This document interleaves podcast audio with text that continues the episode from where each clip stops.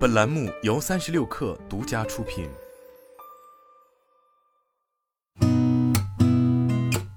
八点一刻，听互联网圈的新鲜事儿。今天是二零二三年四月十一号，星期二，早上好，我是金盛。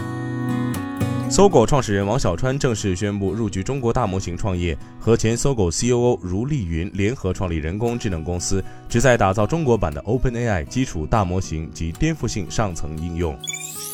昆仑万维宣布，由昆仑万维和起点智源合作自研的国产大语言模型天宫3.5即将发布，并于四月十七号启动邀请测试。昆仑万维表示，天宫大模型已经非常接近 OpenAI ChatGPT 的智能水平。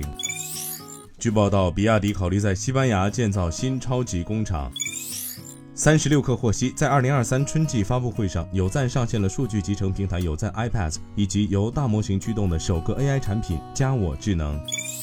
沃伦·巴菲特旗下伯克希尔哈撒韦公司已开始就发行日元债券定价问题向投资者征询意见。据知情人士透露，伯克希尔这次拟发售七种期限的债券，从最短三年到最长三十年的都有。